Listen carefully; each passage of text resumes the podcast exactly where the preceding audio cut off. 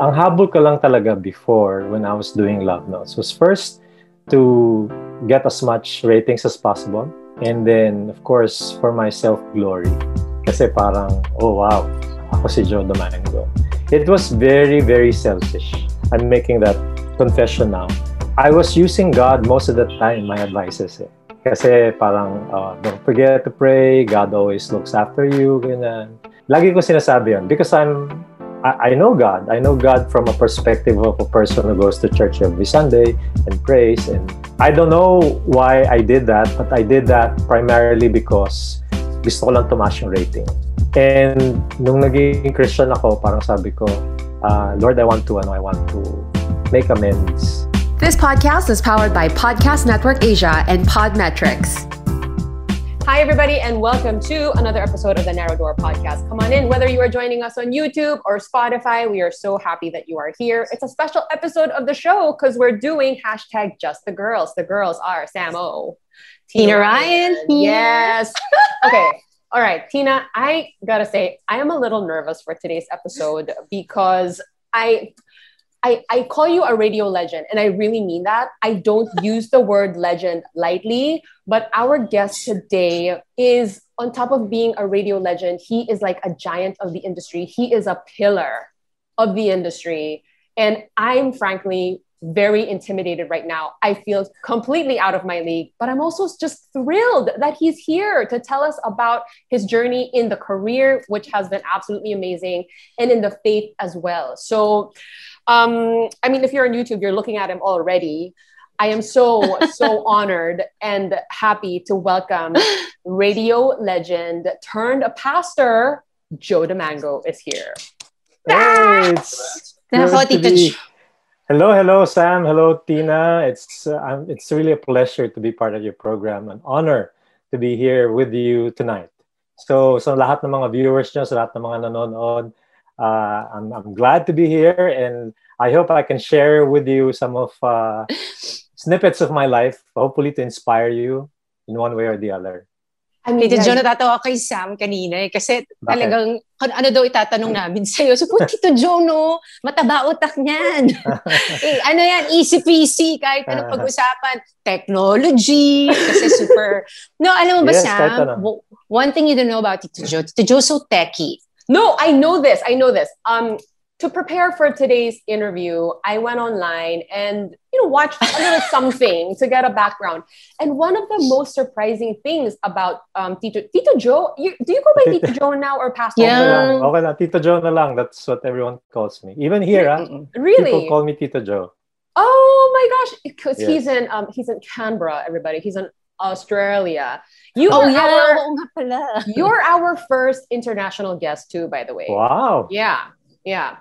Um, anyway, going back, I did a bit of research. One of the most surprising things that I found out about you, Tito Joe, was that you have an interest in robotics, technology, mm-hmm. interior Since I was design. a little kid. Yeah, yes, I. Yeah. Galing, I, yeah? You did your assignment. I tried because really I kind of lost sleep over this interview and I was like, Sam, oh, don't mess this up. You you better do good. no, talaga. That's what a lot of people didn't know about me. Kasi alam nila si Joe Domingo, Dear Joe. Pero mm. the other side of me, marami akong mga iba pang passion. Right. Tito Joe, would you consider yourself super nerd? Like when it comes to that uh, part of your life, I'm techie, I like robotics. Parang, di ba? Well, I, I love to be alone most of the time, especially pag andun ako sa kabilang side nung nung Joe Domingo, yung the techie side of Joe oh. Domingo. I'd mm. just like love to be by myself. Siyempre, pag gumagawa ka ng mga ganyan, nasa workshop ka lang, mag-isa ka lang. I enjoy it okay. actually. Parang First ano, I have, I live, I live in two extreme worlds, diba? Yung isa sobrang out there, no, connected sa uh, sa lahat ng tao, and the other side of me is the like the quiet introvert type of person. Oh, oh my God. No. Sam, I'm just yeah. so excited kasi si Tito Joe hindi rin tumatanda. Oh.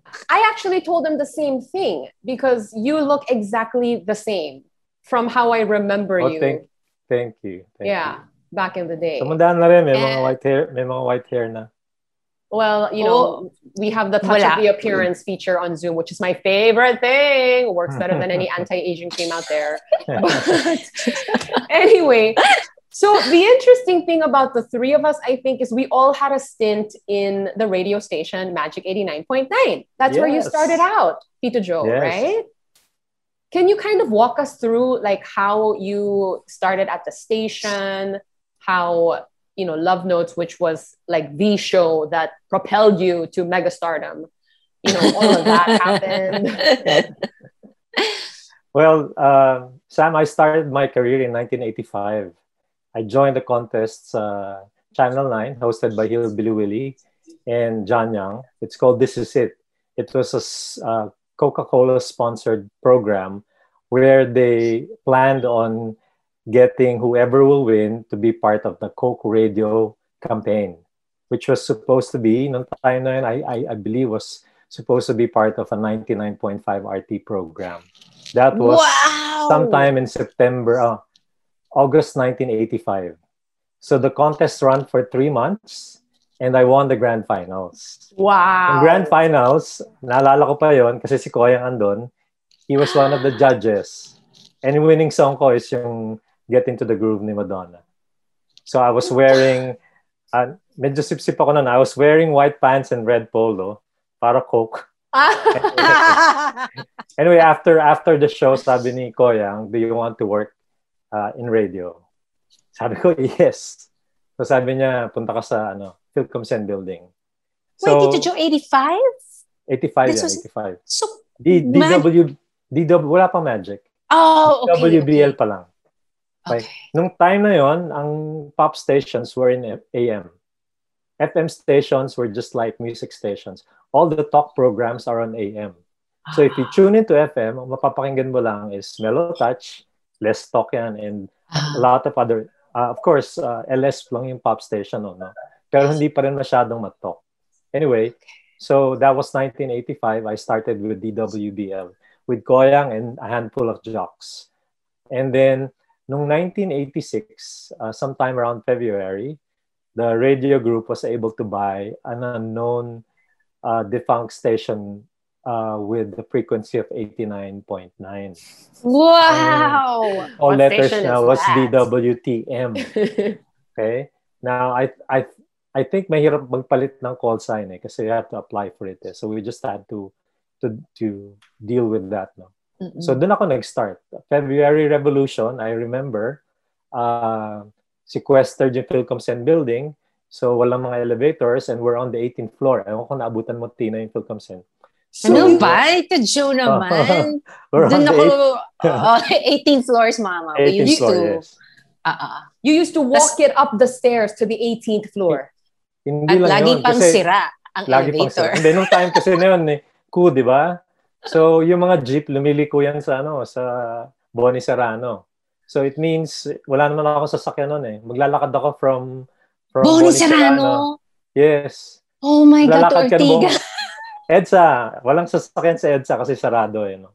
Anyway, maglalakad ka, tapos pagdating mo doon, akit ka pa 18 floors. oh, wow! Nauso yung ano, yung igloo na jug, alam mo yon yung Coleman. lahat kami, mga taga WKC, lahat may Coleman. Anyway, I started uh, in 1985 as uh, Joe Domingo na sa DWTM 89.9. So that's how Baka, I started my career baka gusto mong itanong Sam how the Joe DeMago name came about, diba? I know. Kasi this is like everything, I'm listening to this also for the first time. I didn't know about Tito Joe winning that competition. Mm, so this yeah. is exciting to do. They were thinking of names. Dapat Roland Dees. Parang Rick Dees. Alam mo naman tayo, di ba? We want to parang, ah. uh, go after the famous American names. Dapat Roland Dees. Sabi na, wag, ano, uh, isip pa tayo. And they thought of uh, Joe DiMaggio the second husband of Marilyn Monroe, was a very famous baseball player before. Sabi nila, sige yun, Joe, Joe the, Joe the Mango, yun. Sabi nila. I hated that name. Kasi oh, parang, did? I, I, I hated that name kasi parang, bakit ganun? Bakit ganun yung binigay niyong pangalan? But I had to live with it and little did I know that that will, that will be a, a big catalyst in, in my career, no? Kasi the name itself was, was a novelty, no? Right. And people oh, yun, started asking why Joe the Mango. And because of that, I think people got curious. And yun, it started everything. So this is a culture in radio that like by the time I was on the air, we weren't doing anymore. But back in the day, No. It's Yes. like first of all, you didn't use your real name. You had Mm. like a nickname on the air. Mm. And is it is it right that I understand it right? Now someone else gave you the name. You don't get to decide for yourself. No. Just like they gave if me you're, if you're a new DJ, Yeah. if you're a new DJ, if you're if you're like if you have a name already and you transfer to another station, that's fine. But if you're a newbie, they would make fun of you and think of like crazy names. Oh my god, it's almost like an initiation rite or something. Yes, yung uh-huh. partner ni Tina, si Vince, Robin Hood ang unang name niyan. Bago naging Rockin' V. no way! Robin Hood. Oh, sabi niya, ayoko yan, ayoko yan. Umal, umalma siya, kaya naging Rockin' V siya. Wow. Okay. Ah. So I mean, yeah, because Joe the Mango, that name, it got so famous, but it actually started out as a name that you didn't even like. Yes, that's yeah. right. Wow. So, so okay. Yeah. So back in the day, apparently, FM DJs were not even able to talk. Like No. you were limited to introducing a song, play the song, that's it. And then Yes. you started to kind of, you know, include a little like comment here and there about love or whatever. And then that's when like these calls started coming in. Is that right? Yes. I Oo think nga. nung time, nung time na yon si Helen Vela lang. She, she moved from AM to FM din eh. Si Helen Lovingly Vela lang, yours. lovingly yours. Siya lang yung may programa sa FM na nagsasalita ng matagal. Everything else was just like, sabi nga ni Sam, intro extra lang. O BBC, BB lang song. That's it. So, when, di ba meron tayong Friday Magic Madness, di ba? Eh, I, I, I grew up, uh, ano, double L, mellow touch, ano, guy. So, I love listening to a lot of old songs. And pag Friday Magic Madness, lumalabas yung personality mo, di ba? Ano yung Mhm. favorite songs mo? Parang Rebel Day yun sa atin, di ba? So, Mhm. I, I get to play a lot of really nice. Eh, katabi lang namin ng mellow touch. Manghiram ako ng mga plaka. Yung really nice love songs that we don't have. Kasi noon, 45 vinyls lang. eh. So, limited talaga yung copies. And then, my program was associated with a lot of nice, really, really nice love songs. And yun nga, may mga, may mga sumusulat noon asking me to play a song for a friend or a boyfriend, nag-away sila, or they had uh, an argument last night. Can you play? Uh, can you play this song for me? Uh, please tell him I'm sorry. Ganyan ganyan. Tapos play hard to say I'm sorry. Ganyan. So doon nag-umpisa yun. And then eventually I koyang saw this ah, talagang paper bag, paper bags of of letters. no? Letters. Snail Snail mail. is snail mail. Mm. Yes, yes. So, yung mga yung mga kasama natin sa office, yung mga natutulog doon paggabi, they help me sort out letters. Nagbabasa sila, no? Oh, wow. And one day sinabi ko kay Koyang, Koyang, I I think I I I'm parang compelled to to come up with a program where I can read letters and dedicate songs to people. Sabi niya, we can't do that. Sabi niya, kid, we can't do that kasi Kid! alam mo naman, FM tayo. Si Kid. Oh, di ba? And then, and then sabi ko, Koyang, sige na, ano, subukan lang natin. So sabi niya, sige. Bait ni Koyang, no? Sabi niya, sige, sub- subukan natin. I'll give you one month to try it out. If it doesn't work out, at least hindi mo, hindi mo ako sisisihin. At least you gave it a try, no? And that's how it all started. Yung one month na yun lasted for more than two decades. But, 25 uh, Tito years.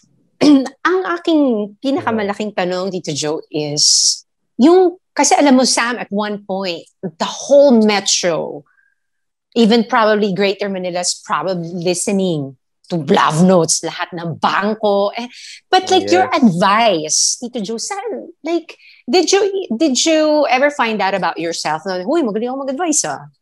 Diba? Pero kasi ang ganda ad- hindi kasi ang galing mo mag-advise, Tito Joe. Actually, As in, actually, yeah, that's my Diba, question Sam? also. Because I mean, how old were you, Tito Joe, when you started out the Love Notes program? I, how start, old were I, you? I started Love Notes when I was 20, 21 years old. Okay, you're so young, and here you are. I'm assuming Oh, you oh. did not have a very extensive, you know, love life history. oh, draw oh. Wala, wala, wala. So where Oh, was so- all that coming from? Actually, hindi ko alam. I think it's a gift, no? Uh, I don't know. Hindi ko alam talaga. It just comes out. It's just comes out from somewhere inside of me. Yung, I don't know. I can't explain it. Eh. When I when I look back at uh, love notes no after all these years. Sabi ko, I started when I was 21. I just got married nung year na nag-launch yung love notes. It launched around August 88. I got married in December. So wala pa rin ako masyado experience. Bing was my first girlfriend, si Mama Mango. So I really didn't know anything about Mama Mango and the Mango Bango Bunch. Ayun. Uh, wala talaga akong basis for for what I was saying kasi parang hindi ko alam where it's coming from. Was Tito Bing ever part of your advising? Like, wh- whenever you throw throw out advice or like, nag, nag-team up na ba? Nag-tandem kayo ni. Ate Bing, Tito Joe, ever? Hindi naman. May mga times, may, may mga, hindi, hindi pa. May mga times na nagbibigay siya ng, ano, ng, ah, ng input dun sa mga storya. Pero, yun lang. Pero there was one time sumulat siya na hindi ko alam. So, Oh, was it about like a problem you guys were encountering or Ah. something? well, well, hindi ko matandaan. Ayaw pa rin niya sabihin kung ano specifically. eh. Pero I think it, it was a, an in-law, in-law thing. Oh, So- so she doesn't tell you like ito yon, ito yung sinulat ko Hindi, na oo. letter. Bes- oo. pero I wrote to you as someone else. Yes, yes. Oh oo. my goodness, that would drive me crazy. Okay.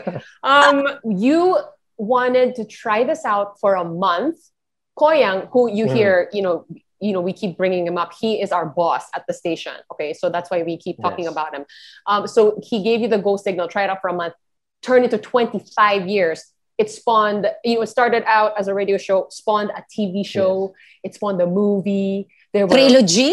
pocket novels, newspaper columns. This thing Yes. blew up. That's Did right. did you have any oh. inkling that it was going to be this successful? wala. Wala. I was just doing what I love doing. I enjoyed being a DJ. I enjoyed playing songs, lalo na pag Friday Magic Madness. And I was at the prime of my life. I was 21. I was enjoying what I was doing, and I was just giving it my best. And everything that came after that was, I think, just a product of a result of you giving your best at what you do and being sincere about, you know, work. Was there ever a time when you were like, I am so burned out. I am so tired of hearing about other people's love life problems. I've heard it all.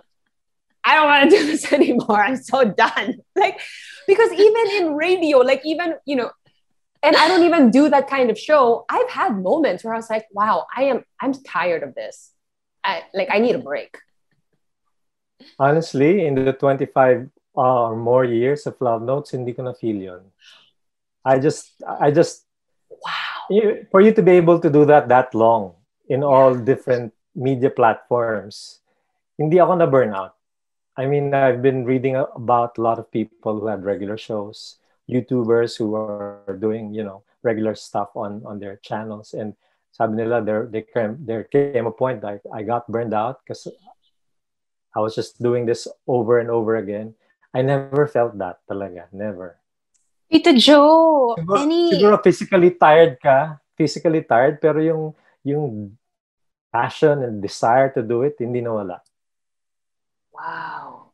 But things are different now, Sam, Tito Joe. Ang laki ng social media. Does it does it ever cross your mind from time to time na, oh, you know, you still have that following, you know that for sure.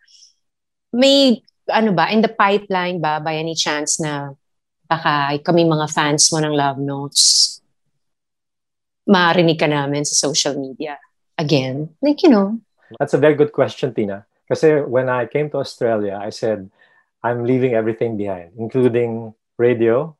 Kasi I was still doing DZMM Teleradyo that time. I said, I'm leaving it all behind and I'm sort of like forgetting it. I'm starting a new life. Noong 2015, I started a YouTube channel for Love Notes. No? I had three videos there. Sabi ko, I, I, I felt like I wanted to do it again, at least, at least have an online presence, no? But I only had three videos. That was 2015. And lately, parang sinasabi ni Lord, you know, I have given you a gift. Sabi oh, kasi, sabi kasi sa, nung isang verse, nung isang araw sa Bible, sabi, uh, binigyan ka ng gift ni Lord, you use that gift to bless others. So whatever ang, ang take ko doon, whatever talent that God has given you, use it to serve others and glorify God. So parang medyo na-convict ako doon. Kasi parang binigyan kita ng platform, I gave you this, the talent to do that. Bakit hindi mo ginagawa? So ngayon, I'm actually contemplating on reviving Love Notes on on YouTube. Yes. Really? oh my goodness. You heard it here first, guys. Yes, first to dito, first. Oh my gosh, that is exciting news. And now you have so much more experience to draw from. Yes, that's right. Plus, that's plus right. your faith, and oh no, that's gonna be amazing. Thank you for your encouragement, Sam. I really Wow. needed that. No, no, I. I mean, wow. no, totoo yan, di ba, Sam? Like, like, honestly, to Joe, I'm I'm still seeking. I, to, I told to Joe that, you know, my Mm. seeking hard led me to Sam. Imagine, ano pa kayang advice ang mabibigay mo sa sa mga taong humihingi, knowing that Yes. He, he, he has all the guidance, that he's giving you all the wisdom, no? Yeah. And it's so Thank you, Tina. exciting. Yes. It's so exciting. Next site to next site tuloy ako. Thank you. Thank you sa inyong dalawa. no, it sincerely. I, I think um the whole love life playing field has changed so much. You're right, Tina, with the social media, the dating apps, online dating. It's a Mm. completely different playing field. And just the world being what it is today, I think your words of advice to a lot of people who are encountering problems would be very much needed. Um, I'm really excited about this. Oh my goodness. Yeah, yeah, yeah. Thank you. Yeah. Thank you. Ako We din will- excited actually. Yeah. Excited ako sobra. Uh-uh. Ay, naka, Yeah. Tito Joe. So Mm. we, we will get to you know the the faith part of this because you did have a conversion down the Mm. line. Yes. Just to clarify, while all of this is happening, while Love Not- Notes is blowing up in your career, your monster career is taking place, you don't have a relationship with God during this time. My relationship with God, ang basis noon time na yun, nung nagla-love notes ako, was just going to church every Sunday and praying whenever I need anything or I need something from Him. Yun lang ang concept ko of having a relationship with God. It's Yeah. very shallow, it's very superficial, it's very sort of like very traditional and out of works.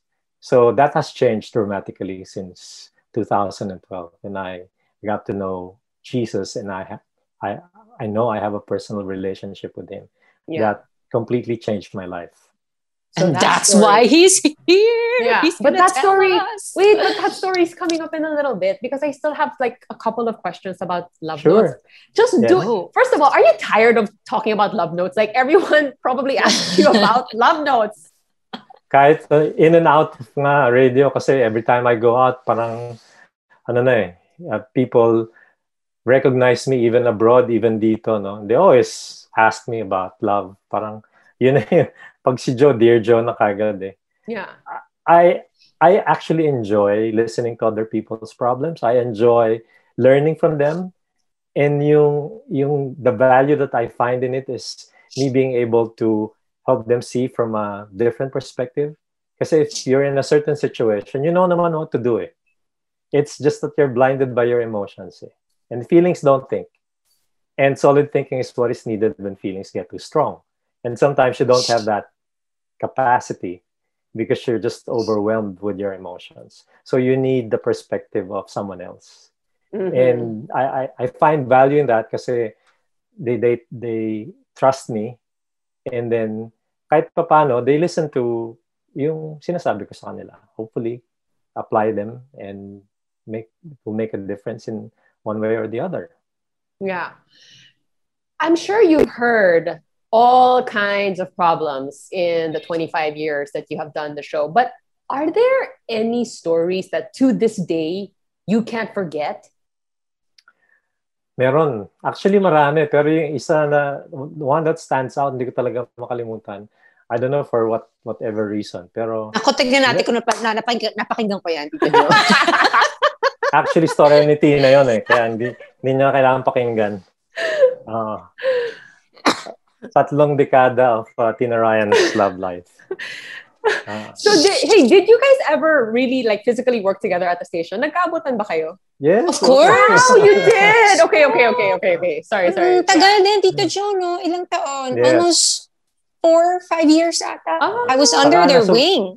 Yeah, nasubaybayan ko yung pagdadalaga ni Tina Ryan. Ay, wow. Mm, actually, Sam, promise. Oh, oh, what an honor Yes. to have a Yes, witness yes. like Joe the Mango. But yeah, like Yeah. what are the stories that to this day you you still think about it or you can't forget? Okay, yung isang di ko makalimutan was a story of a, a regular couple, no? And then yung guy has a best friend sa US who came back. Uh, and then sabi niya, let's let's go pick him up at the airport. Oh gosh. So, and then, nagyakapan silang mag-best friend kasi tagal nilang di nakita. No? So, talagang super hug. And then, they started going out, the three of them. Kasi parang, the guy was here permanently, moved from the US. And uh, lumalabas sila, nagbabar sila, nagka-club sila. No? And then, sabi ng guy, ng boyfriend niya, sabi niya, uh, sabi niya doon sa best friend, I'll, I'll leave Tina with you, for example, kasi kailangan kong pumunta sa States to attend to some business matters. So being being friends na, no, they started, they continued going out.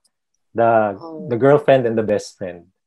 So and uh, one night they had too much to drink, no, something Mhm. happened between them. So pareho silang guilty ngayon kasi hindi naman nila talaga gusto but I don't know. They just got carried away. So you can imagine the yung pick up from the airport how awkward it was, no? Kasi bumalik na si Guy. eh. So, sabi niya excited na excited. So, tara labas tayo mamaya. Miss na miss ko na yung gimmick natin. So, it was all very awkward that day, no? And sabi nung guy sa girl, I have a condo in Makati. If ever mag-overtime ka, kasi the girl works in Makati, sabi niya, use use my condo. Just let me know lang in advance. Oh, para gosh. sure. So there was, I think it was a rainy night, tapos nag-overtime siya. She decided to use the condo na lang kasi ayaw na niya umuwi. But she she wasn't able to call the guy. So, Oh my gosh! kasi, Pagbukas niya ng condo, he saw his boyfriend and the best friend. Oh, naked in, naked in bed. So, so Iba yung twist, di ba? I, I did not see that coming at all. Actually, nung binabasa ko yung letter, nung sinabi niyang nagyaka pa ng mahigpit, parang nagkaroon na ako ng, may- Yeah. parang may, may, may thorn na sa heart ko eh. Pero hindi ko pa kasi bas, binabasa ang buo. Pero when I, sabi ko, why would she mention that that particular incident na niyaka? Pwede namang we just, you know, di ba? So anyway, uh, so yung, the guy jumped out of bed, hinabol siya sa labas, no? And she, she actually sabi niya, may, parang, parang hindi ko alam yung naramdaman ko, sabi niya, parang nasusuka daw siya sa nakita niya. So she went out, hinabol siya ng guy, asking her, please give me a chance to explain. We we were just, we had a drink and, you know, Oh. it's, it's not what it seems, ganyan, ganyan. So, yung guy, yung, yung girl, sumulat at that point. Na-confuse siya. Kasi sabi niya, the guy has been, my, my boyfriend has been trying to call me, reach out to me, pero I don't want to talk to him. Kasi hindi niya mapatawad yung boyfriend niya for what he did. Pero, hindi rin niya masabi that she's Na- pregnant by the best friend. Pregnant? By the, you remember, something happened between Yeah, them, remember? diba? One That night, One, one, one thing, one night thing. No? The- boyfriend went to the States, Oo. naiwan sila. Okay, okay, okay, okay, okay. Okay, pause, pause. Okay, so that was the letter that was uh, written to Tito Joe. Before we hear what advice he gave, Tina, what would you advise? I just want to compare notes here. Like, Ah, girl, aminin mo na. no, dito, Jo. Aminin mo na. Mali mo naman, ano, modern family kayong tatlo. oh my gosh, that's so hard. Hindi nga, yan ang advice mo. Ay, yeah. Parang, kasi, ang hirap kasi hindi ko matanggap yan, Tito Joe, eh, na maglalasing. 'Di ba? Parang siguro kasi dahil hindi ako may inom, kaya hindi ako Mm. makarelate din. Okay. So, I don't know. I think for me, just come out clean. Patawarin mo, come out clean. If love prevails, diba? Accept, accept the baby. I don't It's, there, there, there's always a happy medium. What does, you know, the love guru, Joe the Mango, what did he say to this this lady? Oo nga, Actually, Tito nakalimut, Joe. nakalimutan ko lang. Natatanda mo ba yung song na pinatugtog mo, Tito Joe? Mas interesado ako na sa, ano, sa soundtrack. Sam, you, used to, pro- you used to choose songs for Tito Joe? The, the letters. so you were part of this show too in some way. No, no, no. Not at all. I'm just like, Tito Joe, bilis ako kukuha ng letter. Kasi uh, medyo ano eh, alam mo yun, problemado na ako sa love life. So did you so did you ever really go to Tito Joe for advice? Like, I mean, because you get access all the time. Are you kidding? Wow. All the time. My first my first broken heart, Tito Joe, may alam. Yes. Wow. No, that's really pang bragging rights right there. Mm-mm. Like, dude, when I had problems in my love life, I had Tito Joe the Mango advice me. Kaya lang nahirapan ako kay Tina Sam eh. Why? Antigas ang ulo niya eh.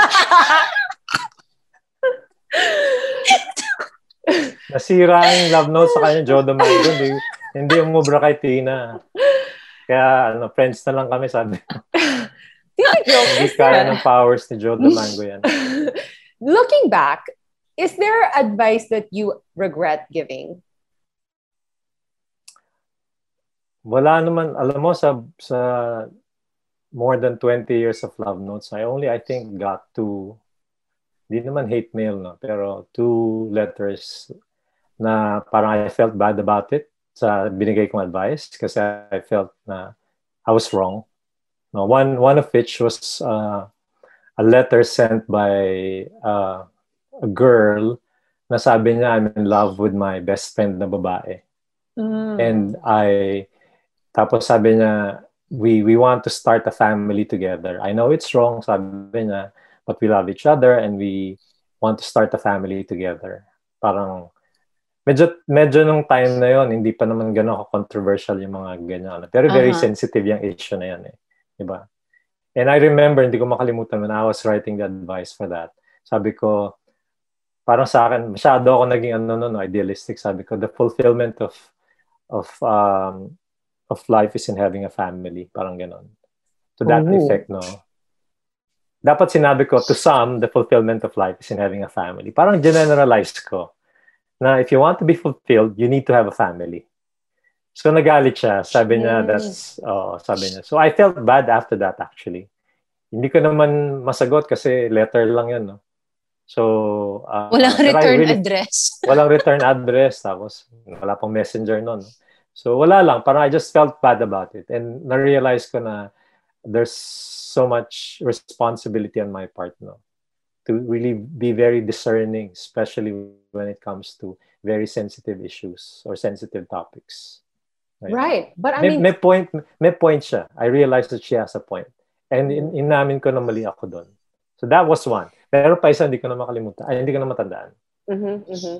I, I that's remarkable. I mean in a doing that for 25 years and to have you know just what two people like write back yeah. to you and you know express like you were wrong on this yeah. Joe. Like wow that is remarkable I don't Alam know mo, Sam, I, I, I spanned more than two decades no meron pa akong uh, binasang letter na ang nagpadala yung anak na nila Oh, I remember that one. No, no, no, I remember that one. Oo, meron yan.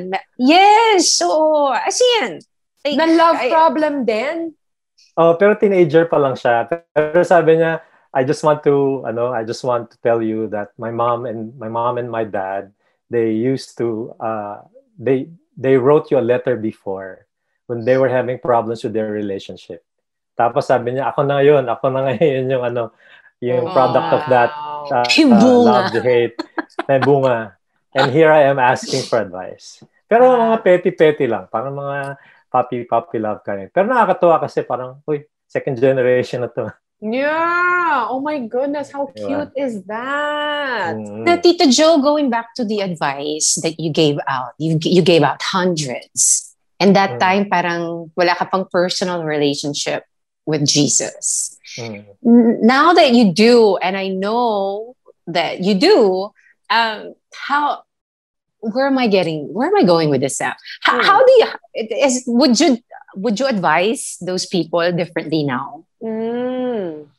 Good good question, Tina. Nung um, nagla-love notes ako, no? Remember, uh, we are always after the ratings.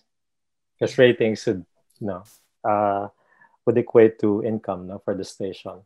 And ang habol ko lang talaga before when I was doing love notes was first to uh, get as much ratings as possible.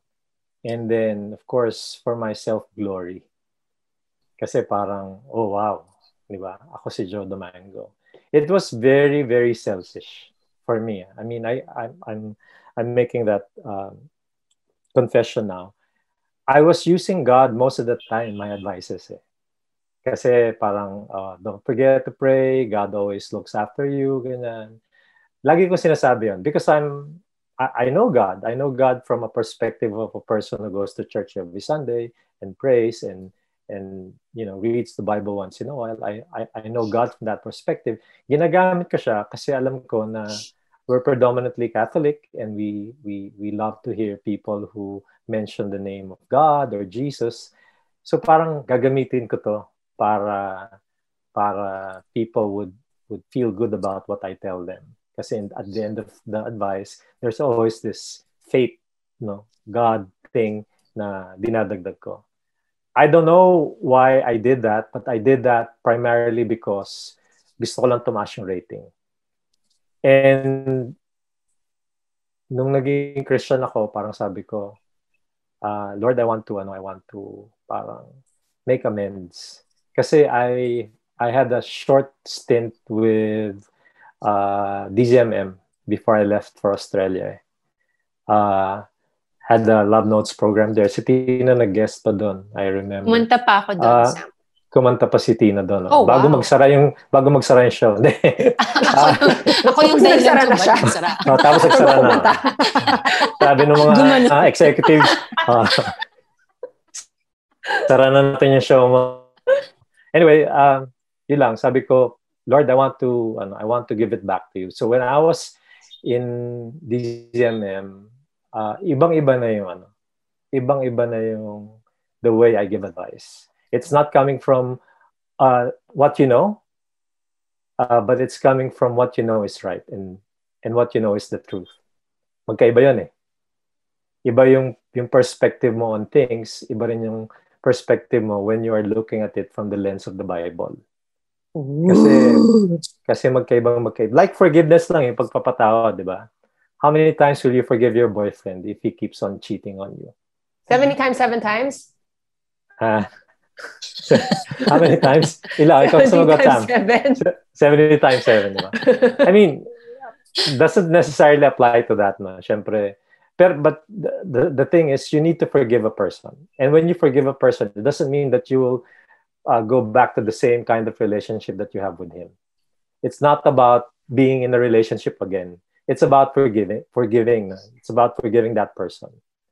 So, iba yung context pag boyfriend mo, pinatawag mo, kayo na naman Tapos, pinatawag na naman, kayo na naman, no? So, and then you always end up getting hurt. Iba na yon, no? But forgiveness should always be there. But yeah. it doesn't necessarily mean that you have to resume the relationship or go back to the relationship. Right, so, right, mga, right. mga, bag, mga bagay na gano'n, it changes your perspective on things. Um, what's this? Because I also guest on another podcast, Good Times with Mo. I'm sure you know Mo. Yeah. Yes, of course. yes. So he does a podcast, and you know, he his show, the format is people call in with their problems, and you know, on a range of different issues. Yeah. And on the last one, we were actually talking about this, like, you know, it, the forgiveness part of it, and Mo specifically asked me, like, as a person of faith, how does mm. the hmm. forgiveness thing work?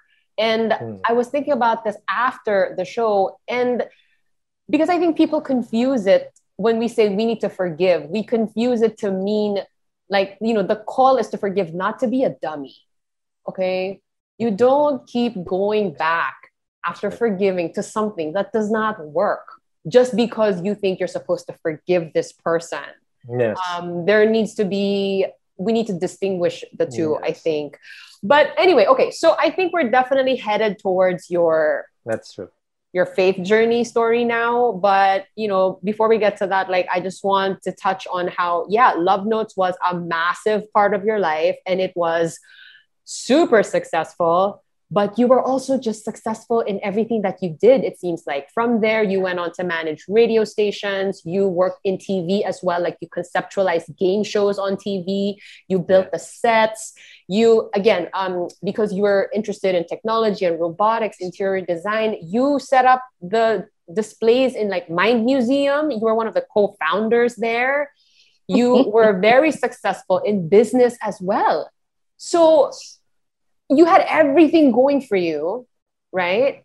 Yes. And then came a point in your life where you felt like God was asking you to leave that all behind. Uh, okay, so can you take, and I think this starts with the altar call that you responded to in victory. And this is where our friend Pastor Dennis comes in, by the way, our Pastor yes. Dennis. Okay.